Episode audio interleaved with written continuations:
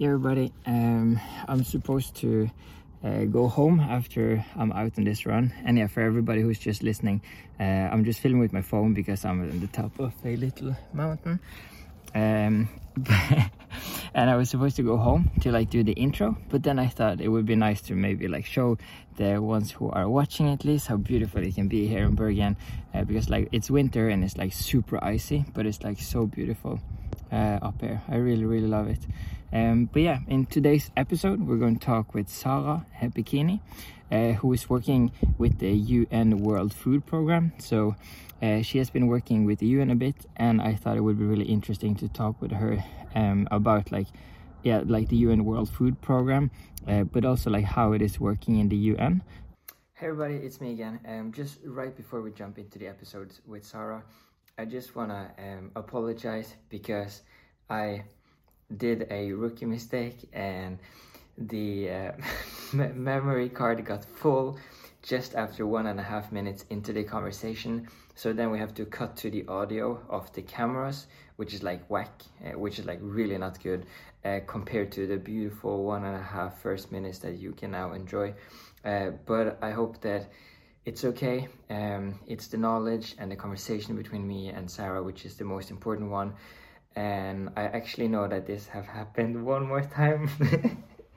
um, but I think that is the last time that it will ever happen. So I hope you stay in with me, uh, stay with me, and uh, trust me that it will be better. But that this is for the knowledge that Sarah uh, is given.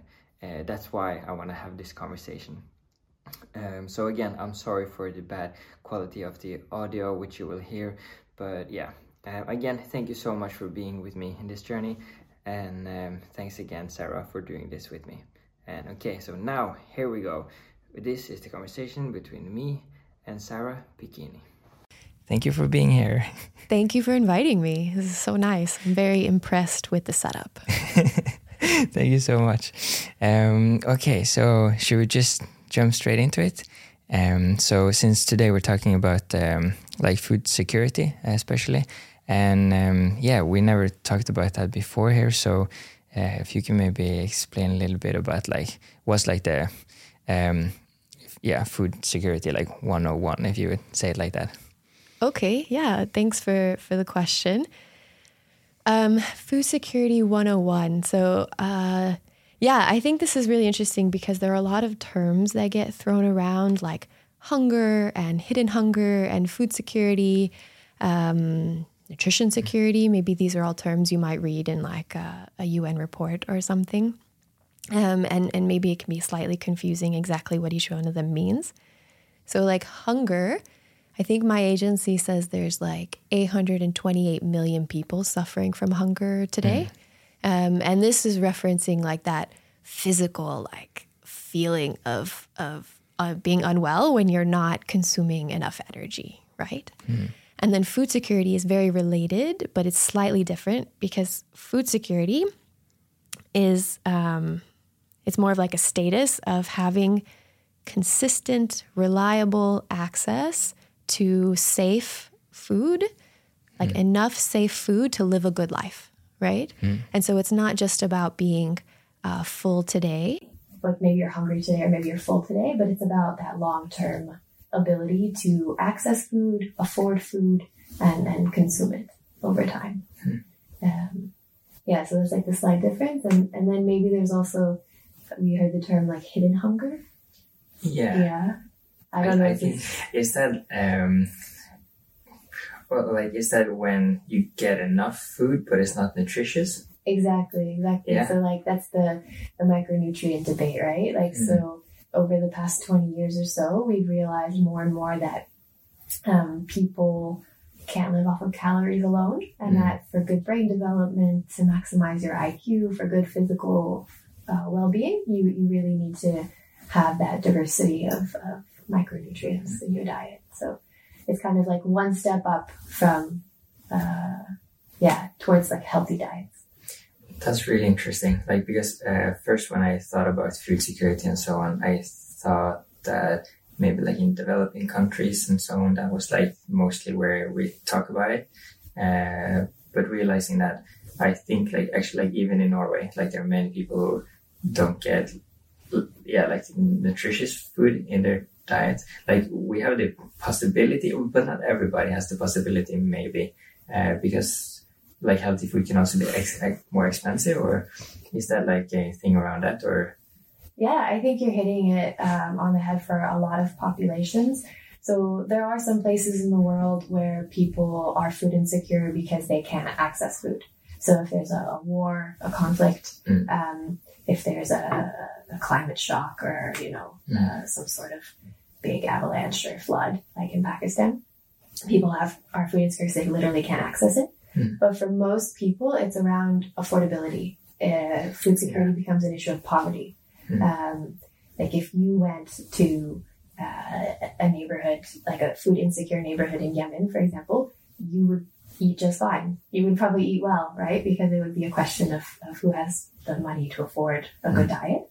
And then it's also, again, that it's really important that idea of food security over time because you can eat well today, but then if you don't eat well tomorrow, it still has that long term uh, negative impact, especially for kids. So we pay a lot of attention in food security to children under five um, because this is like a critical period where you're determining kind of your future growth um, mm-hmm. status and, and if you'll be able to like maximize on your physical and mental uh, growth. Wow. Um, and how do you work with that? So, yeah. Yeah, so um, at the World Food Program, we're the largest humanitarian agency in the world. This is mm. what we what we say, and it's true. Yeah. Um, and we work in 80 countries across the world, I think um, in different kinds of contexts. So, yes, in emergency contexts where there's conflict um, and when there's like a big shock. Um, but also, like these years have been really tough for like macro shocks, right? Like COVID 19 mm. and uh, this uh, global supply chain food price crisis that's been happening this year that has really increased the price of food for a lot of food importing countries. So, mm a lot of countries in the Middle East, a lot of countries in Africa that really relied on food from Ukraine or from um, the, the neighboring region. And so we respond to that either with um, direct transfers, so mm-hmm. giving food. Mm-hmm. More than giving food, we often give cash. So I think we're like 60% cash oh. transfers. Yeah, which is something that really aligns to the EA yeah. movement. We do um, cash transfers either directly from us, but more often we try to do it through government systems. Hmm. So this is the same as in Germany or Norway, or where like a, is entitled to a certain transfer every month if hmm. they need, right? Hmm. Uh, so we try to do like complement government social protection systems when needed. Um, and then we do a lot of programming that kind of um, bridges the humanitarian and development. So, like working with smallholder farmers, working on uh, making food more affordable, accessible, working with retailers, hmm. uh, working on food fortification. Hmm. Also, trying to get those micronutrients in exactly. Yeah. yeah. Huh. And can I ask, uh, like, how how did you end up working with this? Um, yeah, so I've always been interested in food policy. And I was uh, in undergrad, I did an internship working with uh, smallholder farmers in Ecuador. Hmm. We were trying to get them certified organic, yeah. and uh, so that they could sell local market or outside the local market and earn more more premium for their their products. Um, and I also learned then like how complicated that system was, and and also how maybe like part of it I remember was trying to uh, talk about child labor on on some of these farms hmm.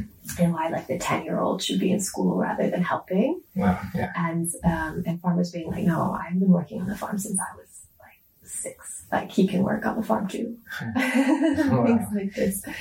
Um, so yeah, I think I got an early um, peek into some of the issues around like food and agriculture, and and I was uh, very interested from from that point on. So I've had a couple of different roles, but hmm. um, now I've been at the World Food Program for five years. Wow. And how is it like working like within like United Nations or yeah? Yeah, it's good. Um, I like it. I, I don't like it every day, obviously, but overall, I like yeah. it. Um, it's, yeah, I think you take every job with its good and its bad. And Mhm. maybe, you know, like the critiques of the UN are that it's, quite slow and it's very bureaucratic. I think those are, are true. Mm. But I also think that it can be quite impactful. Um, you work with a lot of uh, decision makers all the time. You work with a lot of different partners who are, working across the, the globe. And even small tweaks like what food to put in a food basket ends up really mattering to, you know, thousands of families. Hmm. So it's in that way, it's, it's really interesting. And, um, yeah, I, I, so we're at an effective altruism weekend, right? Yeah. And one of the things I really appreciate about this weekend and these conversations is that it's asking like, what is the best thing you can do with what you have? Mm. Um, and and I feel like a lot of our work is trying to figure out what is like a good and feasible thing that we can do, Mm. um, which is already quite an achievement often. Mm. Um, but yeah, so so I think there's a lot of opportunity to to explore like what's the best thing that you can do uh, with like a UN uh, agency or with some of these partnership roles. Mm. And and like how how do you uh, like maybe somebody like who listens or use this like wanna work in the UN maybe like do you have any like uh, I don't know like tips or advice like how do you get into like working in the UN? Um, yeah, that's hard because the UN is such a big entity. So I Mm. think there are like, I'm going to mess up this number, but I think there are like 16 different agencies hmm and they all have their own um, areas of focus. So whether it's peace and security or like uh, issues of, of nuclear conventions or uh, like UNICEF, like children, uh, Mm. the World Food Program. And I think you can find uh, an area that you're passionate about. Um, and then, like, then there would be different entry points. You have to decide if you want to be more on the global policy level Mm. or if you'd be interested in joining one of the UN country offices uh, in a country and working on like the tangible projects that are delivered on the ground in that chosen area of work. Thanks. Yeah. You can tell me if it doesn't make sense and then we'll repeat. no, no, no, that was good. um, okay, I'm just trying, trying to think more about like um, maybe like within the UN World Food Program, like um, like because yeah, like now as you mentioned a little bit, like there, um, like when there's like war happening and like we- we see what's happening in like Ukraine and so on. Um, uh, like yeah, is is that an example of like then you will go in and help directly or like uh, yeah i think you mentioned something on the way that like you also work directly um, you have teams that do that or Yeah, yeah. So um, uh, each agency is structured differently, but ours is uh, structured so that most of our focus is uh, country based.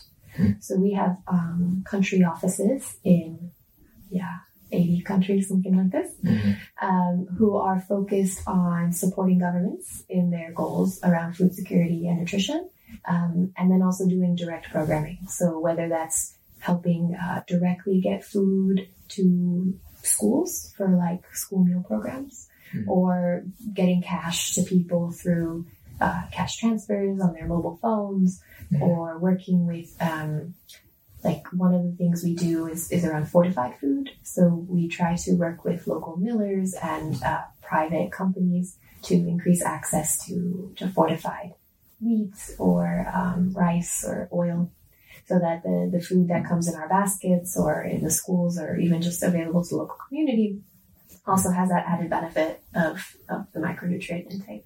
exactly Yeah. okay amazing Hmm. Are there any other points uh, like around like food security or like policy that uh, we should dig a little deeper into? Maybe. Yeah, so we were saying the, the reasons that people are food insecure are many different reasons, right? Um, it, it can be questions of poverty, it can be questions of being part of a, a minority group that has uh, less social status. And, and I think I was saying that women um, experience food insecurity at higher rates than men because, uh, like, maybe in some cultures, men would be prioritized for, for better foods than, than the other rest of the family. Um, and so it's really, um, I think if you were really trying to tackle issues of, of food security, um, you'd have to like dig deeper into some of these underlying causes, right? Mm. Giving people food and giving people cash is really helpful and, and will help them get to the next day um, and meet their immediate needs, but it won't solve the structural problems. Yeah, exactly. And I think Yeah. in the beginning you were referring to food security issues in Europe and in America, right? Mm. And and this is why, like, yeah, I think in America one in eight kids is food insecure. Wow. Um, and obviously it's not an issue of not being enough food around. Mhm. plenty of food. Yeah, true. It's these other issues. Yeah. Huh, okay, but what what what what about uh, the ones not in like America and Europe? Like, what are some of the like underlying causes? Uh, uh, yeah, because the, when I'm thinking about like food security and like hunger and so on, it's yeah, it's it's mostly people who are like hungry, yeah, and not the ones in Europe and America. Even though, of course, that's super important as well. Um, but yeah, Yeah, and and again, I think what you'll find is there are like um, very context specific uh, reasons, right? So my portfolio is mostly uh, East Africa and a couple of countries in Southeast Asia that I tend to work with more often. And there we yeah we focus a lot on um, yeah still issues of poverty. So so cash transfers to help meet basic needs so that families aren't choosing between um, you know uh, feeding their families and then making investments maybe into productive assets or putting their kids in school, like trying to really get to the point where you're not making those trade-offs to, to and allow you to get, you know, um, yeah, access to whatever it is you need to to um, help your well-being. I think what I want to say about working in in developing countries is that the underlying causes of food insecurity are often, uh, yeah, they're they're multiple. They're economic factors, there's social factors, there are cultural factors, and that the two kind of big um, actors who can make a real difference are the government and the private sector. So that's everyone from like the big companies in a country to the small mom and pop shops you know, in many of these countries, most employment is informal. Um, Mm. And, and really, I think it's about creating uh, partnerships with, with those different actors to tackle those underlying um, problems so that they're more sustainable solutions. Mm. In development, there's um, a new trend called localization. Have you heard this? It's like the new buzzword of the season? Oh no. but it's yeah it's a new word for, for an old idea that basically uh, the solutions to problems in india should come from indians and people who are in india. Oh yeah, the yeah, solutions to problems in tanzania should come from tanzanians and people who are working on the ground right? Yeah, um, and so i think that supporting the governments in these countries and the people who are working on the ground is, is really important to identify those um, structural challenges Mhm. and what some solutions might be How do we do that? Or like, can, can we support them in doing that? Or is it then not localization again? Yeah, I think you can support them because I think there are like um, many different uh, resources that are helpful. So, like obviously financial resources, Mhm. um, but also just knowledge and um, uh, sharing best practices, and then letting people in those countries take what they want and can from those and applying them as they as appropriate to those countries. Yeah. Makes sense. Makes Yeah. sense. Yeah. Yeah, since we can give like yeah a lot of knowledge and like fund their project or whatever, but like it's in the end it's them who are like, okay, we want to do this, so like let's go. Yeah. So we're not coming in there and like being the saviors or like helping out. Yeah, I Like think kind of like Yeah, I think that balance is really tricky because sometimes they'll tell you, oh, what we need is like some like human resources, like a person to manage this project. mm, yeah, Um, and maybe that's true, like there's a gap in the short term, but in the long run, yeah, exactly what you're saying. You want Mhm. people in that country to be able to yeah. to take those resources and run with it. Interesting. And is this, um, uh, if I remember correctly, I think it's a growing number of people who are like food insecure. Is that true, or how is the? Do you know, like, is it getting better, or worse, or? Yeah, maybe this is where we should have started our conversation. so, you are wearing an SDG pin right Mm. now with the Sustainable Development Goals. And uh, as you know, SDG 2 is Mm. zero hunger. Mm. So, in 2015, the world set this very ambitious target to get to zero hunger by 2030. Mm. And unfortunately, over the past few years, we've actually been moving away from that goal. Yeah. Um, right now, they estimate that if things continue as they are, there will still be like 650 million hungry people by 2030, Oh wow. Yeah. and um, and that's for yeah many reasons. Um, not least among them being COVID uh, Mm. and and these like recent supply chain and price crises. Mm. Um, COVID, especially, I think, was really hard for, for many developing countries because it uh, has led to a bit of a fiscal, uh, bit of a debt problem now. Hmm. So I don't know if you've been following what's happening in Sri Lanka, but um, the government was unable to pay many of their debts. And Oh. the World Bank has estimated that between 30 and 40 other countries will be in a similar position in the coming year or two where they're unable to pay their debts because of how much COVID cost them. Oh wow. Yeah. Yeah. No, I I have not. Uh, but I did hear one thing maybe, so that kind of makes sense. But um, again, correct me if I'm wrong or if you know about this, but that the government in Sri Lanka said something about that people have to grow their own food for like one day a week or something. I don't know about that one, but it doesn't surprise me, I guess, because Okay, um, I think the situation was so bad. And that's why you saw people protesting, right? And, and you saw a change in government and a change in the president, prime minister. Um, yeah, I mean, the situation there is, is also unique because they're an island and they import everything, right? Yeah. So if they don't have the uh, foreign reserves to be able to pay for imports, Mm. things kind of just. Oh wow. Yeah. Um, but I think they've reached a deal with the IMF. I'm pretty sure I read that. We can so. double check. Yeah, we can double check and put the links in the description so people can see if they Yeah. want. Yeah, cool. Or not, not cool, or like yeah, But interesting, interesting. right? Yeah, very interesting. Oh, but yeah, but can you touch some more on that maybe? Like, uh, okay, there are like two things I want to know a little bit more about. I think like one is regarding like the SDGs and like uh, how that's been going, or like if you have Mhm. have some some more uh, like almost inside information, or like just since you're working with with it, like is that um like do you work with those goals and with um oh what do you call that in English? Like not the main goal, but the other small goals under. Oh, yeah, yeah, okay. Yeah, like the sub targets. Or, yeah, yeah, Yeah. Like Um, how well is that connected? like yeah, Yeah, so I mean, the SDGs are a, so they followed the Millennium Development Goals, right? And that was from 2000 to 2015. Mm. And if I remember correctly, there were 10 goals, and it was really successful. Mm. Um, it was around, you know, like children in school, halving poverty. And um, I think the world kind of showed what it could achieve when it had more focus around certain goals. Mm. And so then in 2017, you got, or 2015, you got these 17 goals.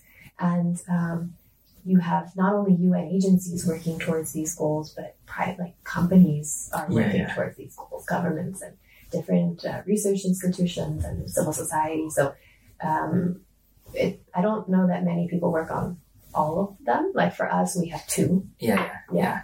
So we do uh, SDG 2 and 17. 17 is really around partnerships. And yeah, you, you got it. yeah. Um, and under SDG 2, so it's called Zero Hunger, but inside it, there is a lot of stuff around nutrition, uh, Mm. working with small farmers, increasing Mm. local production of nutritious foods. Um, and those are all things that we, we track and, and try Yeah. to, to push as well. Are there some of those goals which are actually going good? You know? Yeah, I, I think. Yeah, I mean, these are all so complicated. It's hard to say why, but like if Yeah. you look at the overall trends, Yeah, um, like poverty is like globally going down, right? Like the Yeah, world is becoming a better place Yeah, nice. overall. Yeah. Um, I do think there are some that are a bit worrying. Like uh, every year, every other year, the Gates Foundation publishes what they call the goalkeepers report, like SDG goalkeepers. Oh yeah, yeah, yeah. And um, uh, so I was looking at the one for, for this year, and Mm. uh, Melinda uh, French Gates wrote in her essay, you know, like the ones on women's equality are Mm. really not doing as well as we would hope. And Okay, that at yeah. this rate, like we won't get to gender parity until like 2100 or something like that. So there are some that are like progressing and then some that are really um, stagnating still and need Yeah. more attention. Okay, like this is almost a little bit embarrassing, but um, and maybe a part of the problem. But that word used, what was that? Gender parity? Um, gender equity, maybe? I don't actually Oh. remember what word I used. Yeah, yeah. I think it Okay, if, if that's what you, yeah, yeah, then I know. Yeah. Okay, cool. Yeah. Let's hope. but there are a lot of terms there. There's uh, There is, equity, there's empowerment, there's Yeah. uh, all of these, and they all mean slightly different things. Yeah, true. Yeah, yeah. Like um, I would, like especially like when talking to people about stuff I don't know much about, and I, I feel I'm always asking like, what do you mean? Like, Oh, that's good. Yeah. That's what we want. And uh, oh, I hope so. Yeah. Yeah. I mean, I ask a lot of questions. I'm pretty sure people think we're very dumb. but That's how we learn. So yeah. learn. Oh, that's amazing. Um, okay, yeah, but um, okay, cool. And then the other thing I was uh, thinking more about in depth, like you said, yeah, in depth, actually about depth or depth with a B. Yeah. Um, like, yeah, like, do, do you have some more like information around that, like about what happened in Sri Lanka or, or, uh, like in other countries you mentioned as well, like that maybe that will happen in other countries and how will that affect the world or, yeah. Yeah. How that'll affect the world, I think, is the big question for, for like the, the economists. And, Yeah, yeah. um, at at a high level, what they're saying is that because of COVID and because so many governments both um, lost a lot of revenue during the COVID period, but Mm. also had to pay more to their citizens and to their local economies to keep them afloat. Mhm. A lot of these governments took on debt that they couldn't service uh, Yeah. over the long term. And, and again, I forget the exact number, but there's somewhere between 30 and 40 countries at risk uh, around Mm. the world. And one of the things that we're seeing, which I think is really good, is at first there was kind of um, people knew that this was a problem, but Mhm. no one really wanted to, to talk about it much because it's it's a complicated thing, right? Like you're talking about sovereignty issues, but you're also talking about these like international systems of debt and repayments, and no one Mm. wants to not be paid back. Yeah. right? True. Um, but with the, the crisis in Ukraine, many governments, including uh, the G7, led by Germany, What's the um, G7? the, the seven richest economies. Oh, um, Cool. yeah, they, they form like, there's like the G7, there's the G77, there's, yeah. Um, uh, so they met this year. Um, also, like the United States uh, had an initiative, the French have an initiative called FARM. And these are all um, multi pronged plans to deal with uh, the, the crisis in Ukraine Hmm. in terms of its impact on the rest of the world. Hmm. So um, maybe you heard that there were like there were worries that wheat imp- wheat exports would not make it to the countries that needed it, that fertilizer exports were not Hmm. making it to the countries that needed, Yeah. and and also that there was this debt problem. Um, so through these different plans, they're they're trying to address some of these issues Hmm. uh, by supporting governments and, and budgets um, and uh, by creating alternatives. Yeah. Um, I think it's a it's a big challenge and a slow process, Yeah. but like I think there's a, a movement to address the debt crisis this Hmm. way. Also, the World Bank is leading um, a few initiatives there with like an IFI roadmap. But Okay. Yeah. yeah, Oh, it's so good to know that there are like multiple entities are like coming together to like try to solve this and like sense make like how can we actually make this better? Yeah. Yeah, slowly, slowly. Like these processes take time because Yeah. there are like a lot of negotiations, and and one could even say there's like too many initiatives happening. Yeah. um, with everyone leading their own. But um, hopefully, like there, there are a lot of Mm. calls for coordination, and while nobody wants to be coordinated, Mm. um, hopefully they do uh, come together. Hope so. Yeah. Interesting. Um, I have this one question which I think is uh, kind of fun. Yeah. It's just like uh, if if there was one documentary to be made within like the topic, Oh, yeah, what should it cold question too. I was not warned about this. be? No, um, one documentary to be made. You know, I my um, work these past couple of months has um, been around uh, the issues of food and climate. So, like, I'll, Yeah. I'll head to COP uh, 27 Yeah. uh, next week, and Mm. um, and these are all like very complicated issues, right? Like climate change and food security and agriculture systems and stuff. But I think there's so many linkages between the two. Um, also because agriculture and food sectors contribute like one third of climate emissions. Mhm. Um, um, but not only, right? Like the, we don't understand maybe like all of the different ways that we could work towards mitigation and adaptation in our food, uh, both in how we produce it, but also the foods we choose to eat, Mm. um, and and how that could impact climate change. And I think that that's worth exploring more. There there are some good um, books around, but I think it's an area that we don't understand very well yet. Interesting. Yeah. And then, do you have some, yeah, like for people who want to learn more about like this topic, like, yeah, do you have some books or some documentaries or uh, maybe just like the website of UN World Food Program? Yeah, you can check out the World Food Program. We even have, I learned we have a TikTok now. The wow. World Food Program. Okay, amazing. yeah. you can go on TikTok. Cool. And, I'm uh, gonna check that out. Yeah. Yeah. We'll link that below yeah. for people to see. Um, yeah, I, I think there are a few good books. Um, my favorite is from school and it's escaping me now, but I'll send you the link. After. Yeah, cool. Thanks. Yeah. Yeah. Um, obviously, these are big issues, and you might be interested in like anyone listening might be interested in different parts of it, right? Like some people might be really interested in um, agriculture or in fish farming. Other people might be really interested in like food safety because maybe that's an area that doesn't get as much attention. It's not as sexy, right? But Mm. like, what happens if the food goes bad before people can eat it? Yeah, yeah. and it's wasted or it makes people sick. Mm. Um, and, and I think food safety causes, uh, you know, like a significant um, penalty to like economic growth every year. Hmm. Yeah. Wow. Yeah. Yeah. and do you have any last thoughts? Um, no, I think this was great. I appreciate you inviting me to chat. Uh, and yeah, I look forward to, to hearing more about your journey in effective altruism. Hmm. And uh, Thank you. Yeah. yeah, we'll stay in touch. We will. Thank you so much for taking the time. Thank you. Thank you again, Sarah, and to everybody watching and listening. Thank you too. Um, hope that you're having a nice day. And if you have any feedback for the podcast, please let me know. And um, yeah, hope to see you in the next episode. Okay, bye bye.